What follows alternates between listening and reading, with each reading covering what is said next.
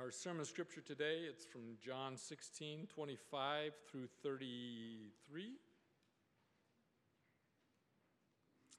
I have said these things to you in figures of speech.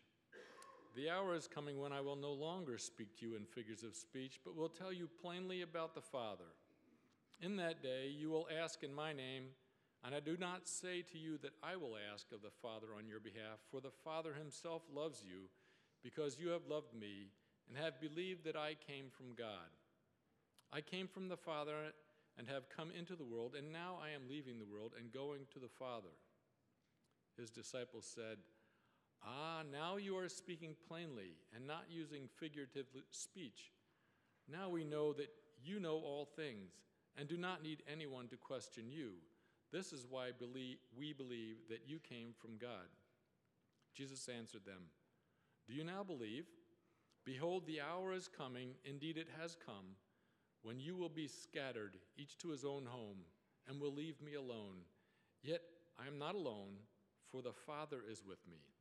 I have said these things to you, that in me you may have peace. In the world you will have tribulation, but take heart. I have overcome the world. The word of the Lord. Thanks be to God. Let's pray. Dear God, as we open your word here, open our hearts and minds. Give us the attentiveness we need, but most importantly, send your Holy Spirit to work in us the understanding and application of your word. Be with us, pastor and congregation, as we deal with the most powerful thing in this world, your word. This we pray, Father, in the name of your Son and our Savior, the one who gives us standing with you, Jesus Christ. Amen. Amen. Please be seated.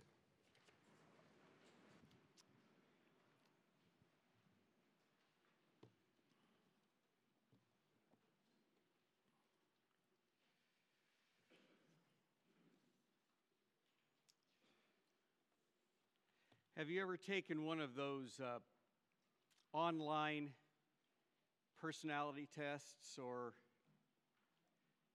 psychological profile type tests, you know, list a few questions and you answer them? You ever done that in any of those? You would never admit it, would you? Yeah. You know, how daring are you, or whatever. I mean, just all of those different tests analyzing you. Well, I took a schizophrenia test this week, and I think I passed.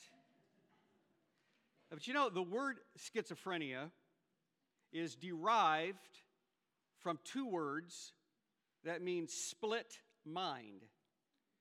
And the actual part of the definition speaks of a mentality characterized by an inconsistent and contradictory elements.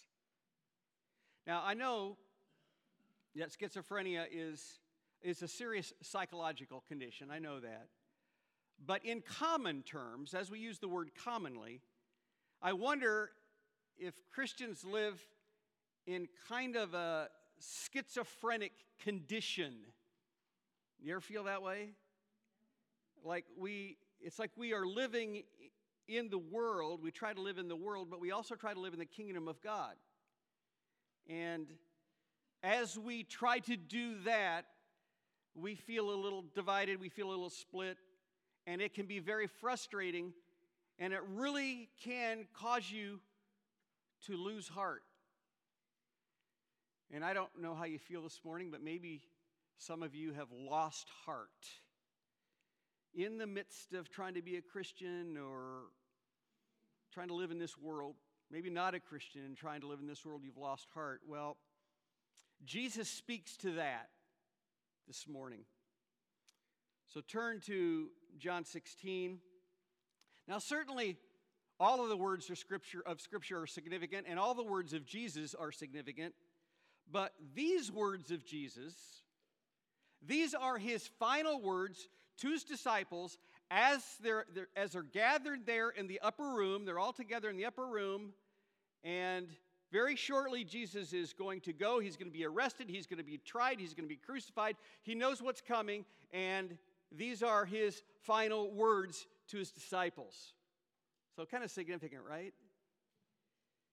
Now, chapter 17, which we're going to look at for the next 3 weeks, that's a prayer that Jesus makes. So really here at the end of chapter 16, these are his final words to his disciples as they're gathered together. So what are his parting words? Jesus knows very well what he's going to be facing in the next few hours and days. And he also knows what his disciples are going to be facing in the days ahead. He knows the disciples' weaknesses. He knows the strength of the world that is against them.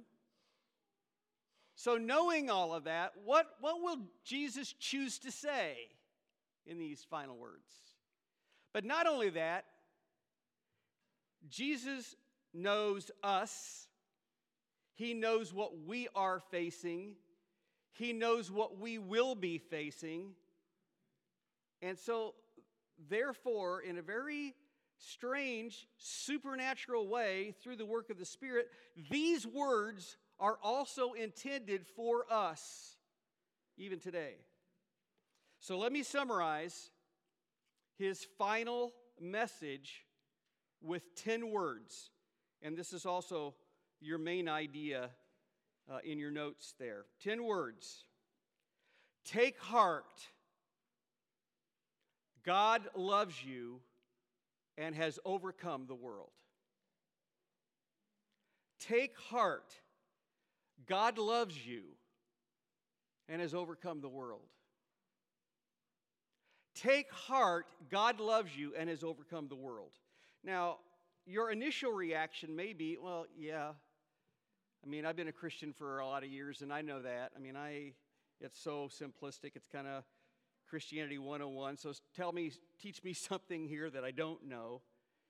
And I'd say, well, really? Maybe we should slow down a little bit and say, do we really know that God loves us? And do we really know that he has overcome the world?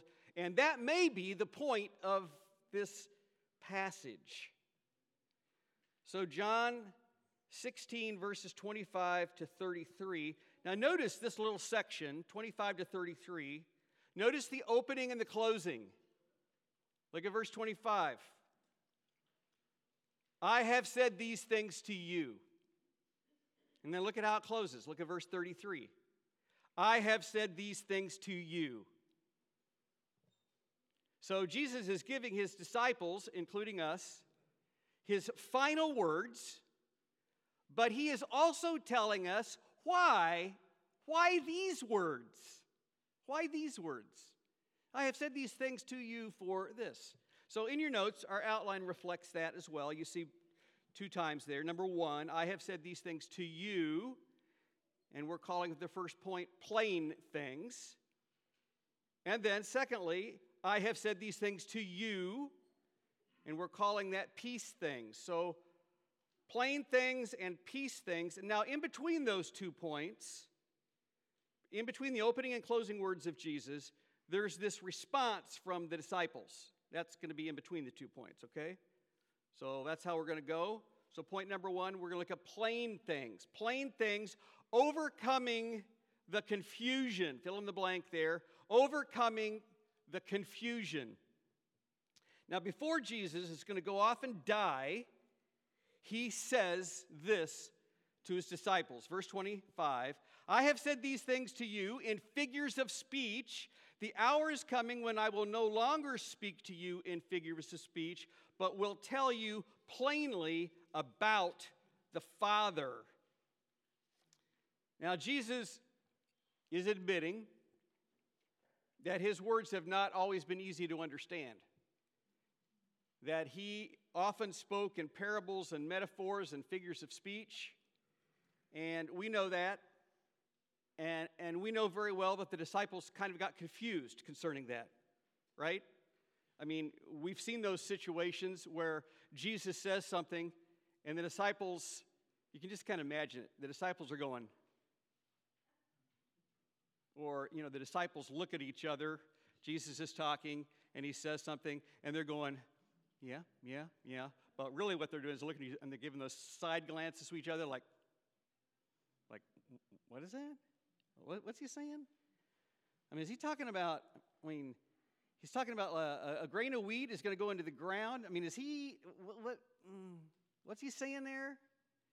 I mean, now when he's talking about bread, is he talking about real bread, or is he, what's he?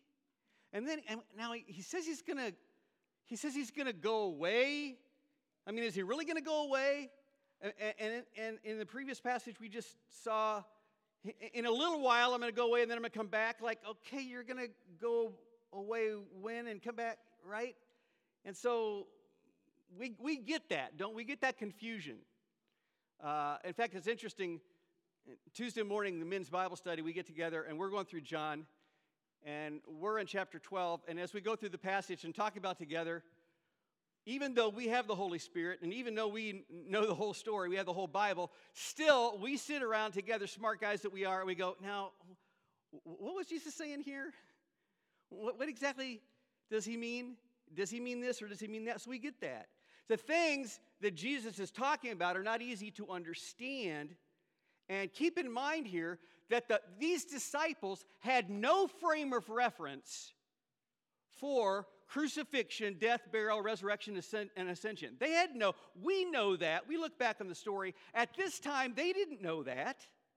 I mean, that's very confusing to them. I mean, they're thinking, well, how can this be? So we know about Daniel, and we know about the Son of Man who's coming. We know about the Messiah who's coming, and we know that he's going to be a king, and we know that his kingdom is going to be forever, and it's never going to end. We know that. Now, if this is the king, he's going to be crucified, and he's, how does that work? Andrew mentioned last week, the disciples are just not going to understand the significance of the crucifixion and the burial and the resurrection and the ascension until it actually happens. They're just not going to get it until it happens. But what Jesus is saying here is, it's about to happen. My message will finally become plain, because soon you are going to see my resurrection body, and soon you are going to see me ascend into heaven, and now it's going to become clear. Now it's going to become plain. Verse 26 is interesting. Look at verse 26. In that day you will ask in my name, and I do not say to you that I will ask the Father on your behalf. Interesting. Now, this is not to say that Jesus stops being the mediator. He is the mediator, but Jesus is saying that after his pardoning work is done on the cross, we will have this free and direct access to the Father. Now look what it goes on to say in verse 27. It says, "For the Father himself loves you, because you have loved me and have believed that I came from God." Now, we have to get this. This is so important.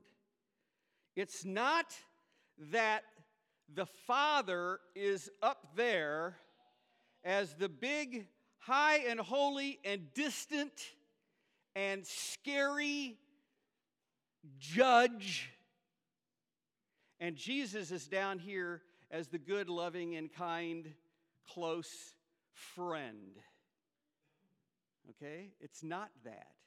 And it's not that Jesus approaches the high and holy Father and he kind of tiptoes into the presence of God in our behalf, and he comes into the presence of this holy and austere and distant God. That if you have that, any of that in your head, that he is up there distant and that Jesus is close and friendly, you need to get that out of your head, because Jesus is clearly saying here, the Father himself loves you. He loves you. And if you believe in Jesus, and if you have love in your heart for God, then know that that love came from God and that he loved you first. He loved you first.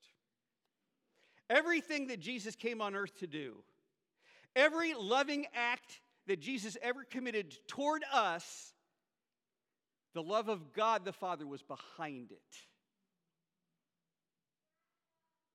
It's not like God the Father is the judge and Jesus is the loving one. It's not that. The love of the Father is behind everything. Jesus is saying, I have been speaking in figures of speech, and I know that you have been confused about many things, but now get this one plain thing. Get this. The Father himself loves you. Get this. That behind this whole plan of salvation, behind what my life is all about, to come and to rescue and to heal and to redeem the world, behind all of that is his love toward you. Verse 28 then captures everything that Jesus was saying over and over again. In fact, if you went through and you read the Gospel of John, especially these upper room discourses, you went through and you read it, you'd hear those themes that he's saying over and over and over again. And here it's all captured in verse 28. Look at it. I came from the Father and have come into the world, and now I am leaving the world and going to the Father. That's Jesus' message in a nutshell. That's what he wants us to know. For God so loved the world that he sent Jesus to it. And God so loved the world that he brought Jesus back to heaven to reign. And that's it. That's plain. That's what you need to know. Our confusion about so many things would be cleared up if we would understand and incorporate the reality of the unconditional love of God for us. That would just clear up so much for us. You said, I know God loves me. Yeah, don't we struggle with this?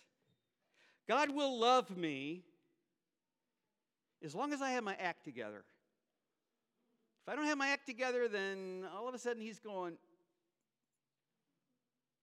God will love me as long as I perform well. God will love me as long as my faith remains strong. No. God demonstrated his love toward us while we were still sinners. God loved you before you ever came to church one time. God loved you before you ever learned a memory verse. God loved you before you ever said a prayer. God loved you before you ever believed. God loved you before you ever did any kind act of service or obedience. Before any of that. Anything that you did didn't earn God's love, and it doesn't keep you in God's love. Hard to grasp, isn't it? We know that God loves him. It's hard to grasp. Well, look at the next verses. Now we're coming to this. We're coming to the middle section. In between point one and point two, this is the middle section. So fill in this blank. Overestimating ourselves. Overestimating ourselves. So we have overcoming the confusion. Now in between here, we have overestimating ourselves. Now in verses 29 to 30, the disciples now are responding to Jesus' words that he's just said. And they respond by saying, oh, now we get it. Now we understand what you've been saying, Jesus. Now we understand how you could answer our questions even before we ask them. Now we get it. Now we understand, Jesus, that you really did come from the Father. So the disciples are saying, we believe. Our faith is finally strong. We're finally getting it together.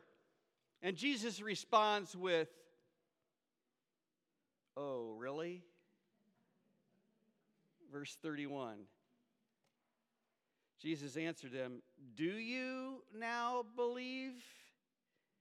Behold, the hour is coming, indeed it has come, when you will be scattered, each of you to his own home, and will leave me alone. Yet I am not alone, for the Father is with me." The disciples believe. The disciples' faith is finally strong. The disciples are finally going to be faithful followers. Well, until they fall asleep in the garden after only 1 hour. Well, until the soldiers come into the garden and it starts to get a little dicey here, and maybe we better not stick around. Well, their faith is firm until someone comes along and says, "Well, you're one of them, aren't you? Don't you belong to him? Aren't you a follower?"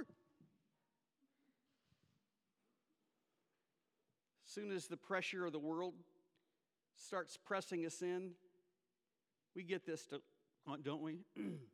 We think our faith is strong until the rooster crows.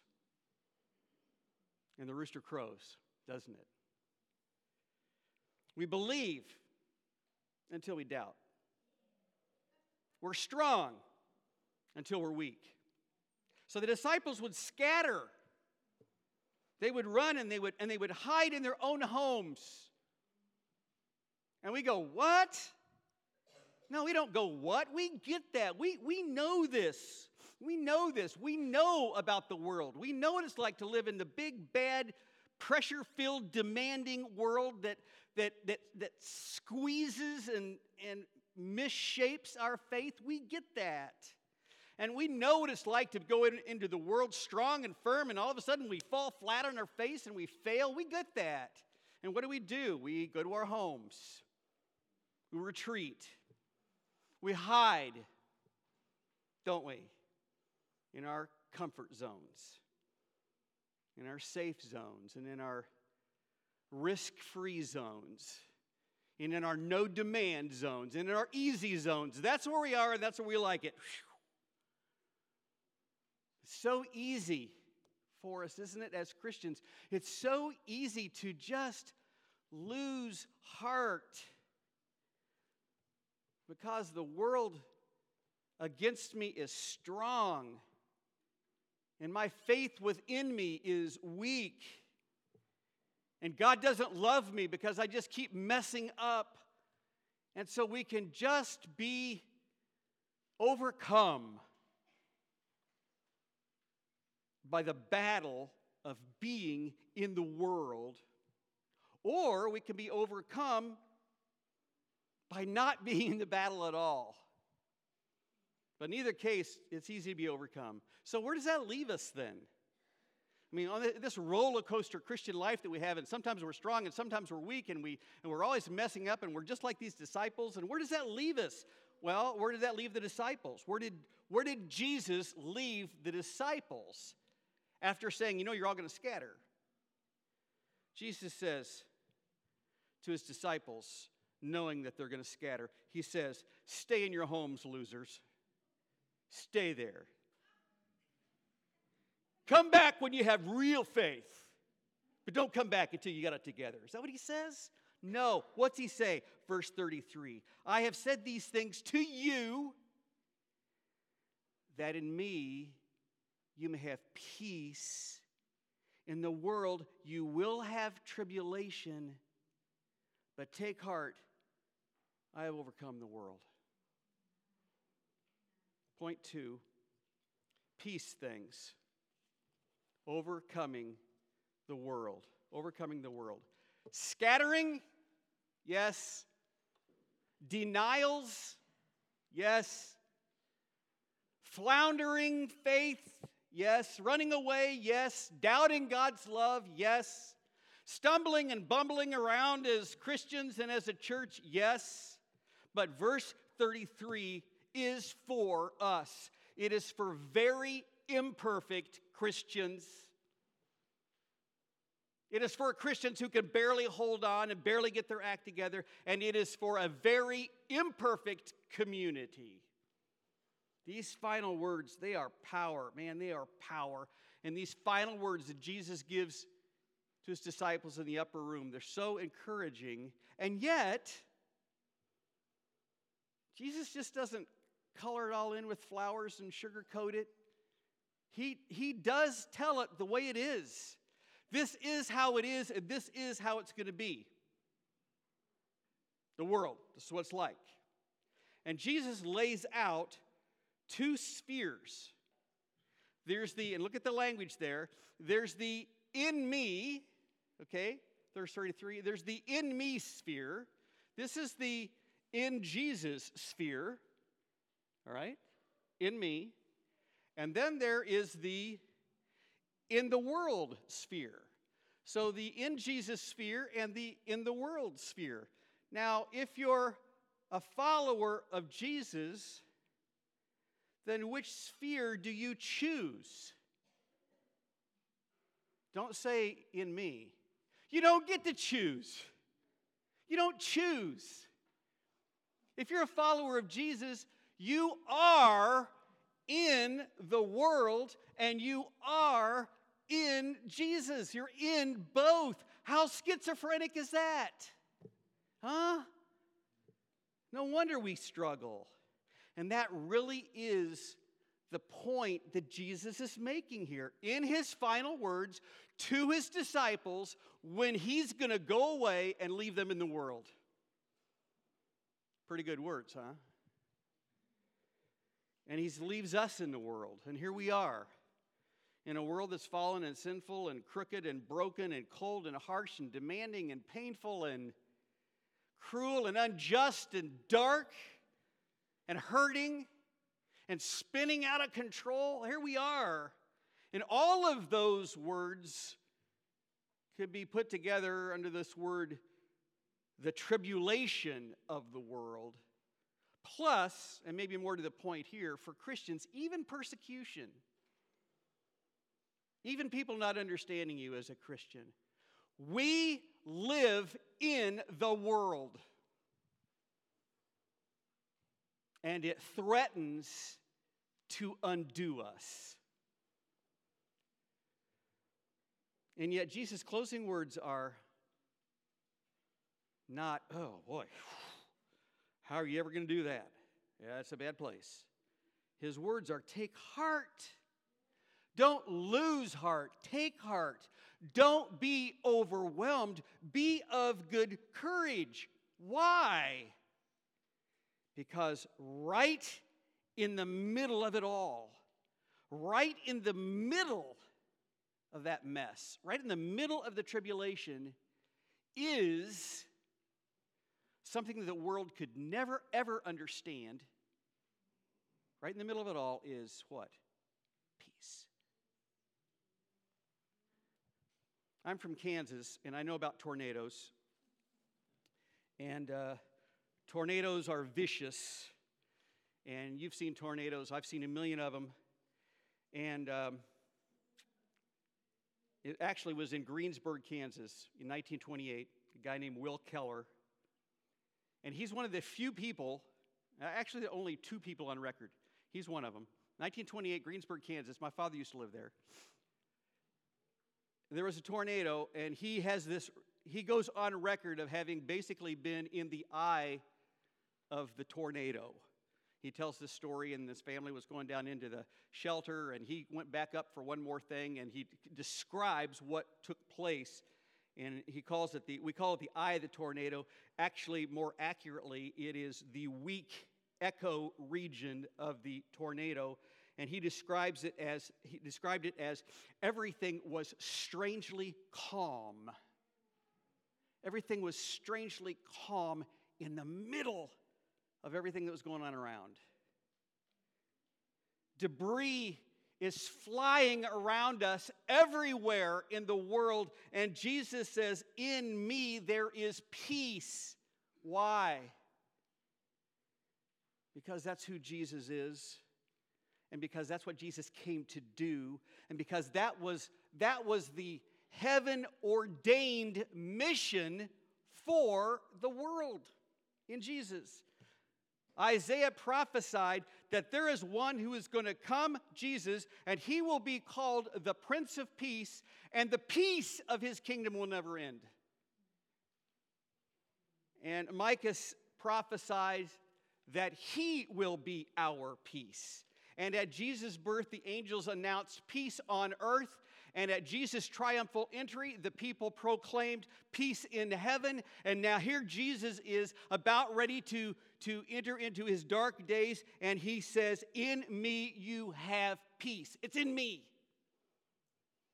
The peace in heaven planned for the world, here it is. You say, yeah, but hasn't the evil of the world, hasn't it overcome the peace? Hasn't the evil in the world, hasn't it overcome the peace? Yes, it has. But what's Jesus say? But I've overcome the world. I've overcome the world.